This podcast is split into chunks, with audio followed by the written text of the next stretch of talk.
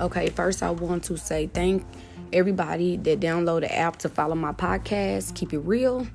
So, the reason why I started this Keep It Real podcast cuz I felt like that it would give so many people chances to be able to express themselves, to be able to be heard, to be able to be real.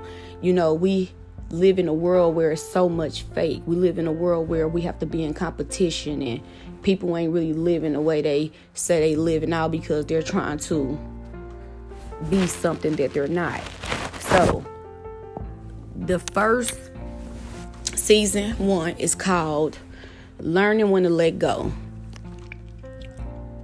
Episode one, we're going to talk about when do you get the signs when someone is not right for you. A lot of us stays in relationships because we are comfortable.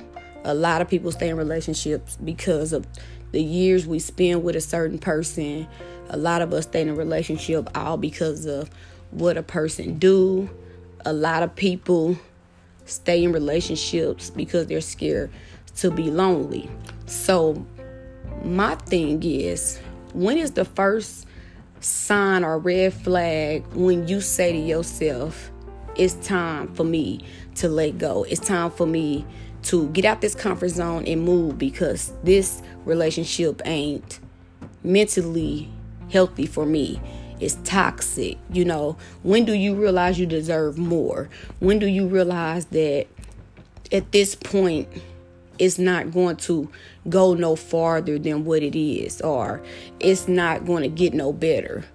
Some of us stay in relationships way past the time that we're supposed to be in a relationship. So my thing is I just want to get some feedback from my audience and from those that understand when is it when is is it the time when you get to the point and say, you know what, this is it. So many people be in relationships for five, six, seven years.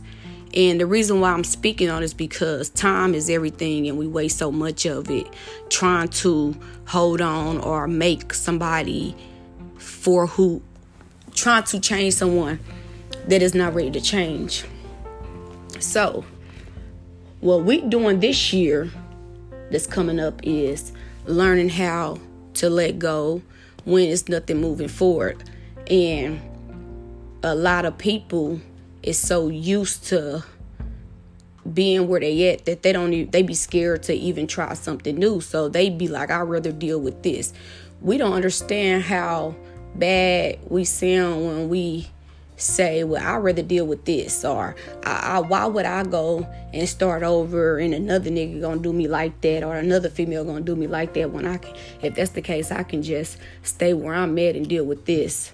Now you feeding yourself that where you feel like you rather do that than try something. Everybody is not the same, and I always tell people that different people teach you different things. Everybody ain't ready to grow up Everybody is not the, about their relationship life. Everybody is not about their faithful life. Everybody is not built to want a family. You have to learn how to mentally, physically, emotionally, energy, and everything ready to be with somebody that want the same thing that you want. You cannot be with someone that don't want the same thing you want but you think you can change them to want the same thing you want. A lot of us jump in relationships and we don't even be friends with a person because if we would take the time out to be friends, we will learn certain things about people we date and you won't even date them because you will learn that they're not what you want them to be. Like you will learn, okay, I want kids, they don't want kids. You will learn where where uh they don't want to get married. They don't want the the family. Then when you start dating these people, you're forcing it on them.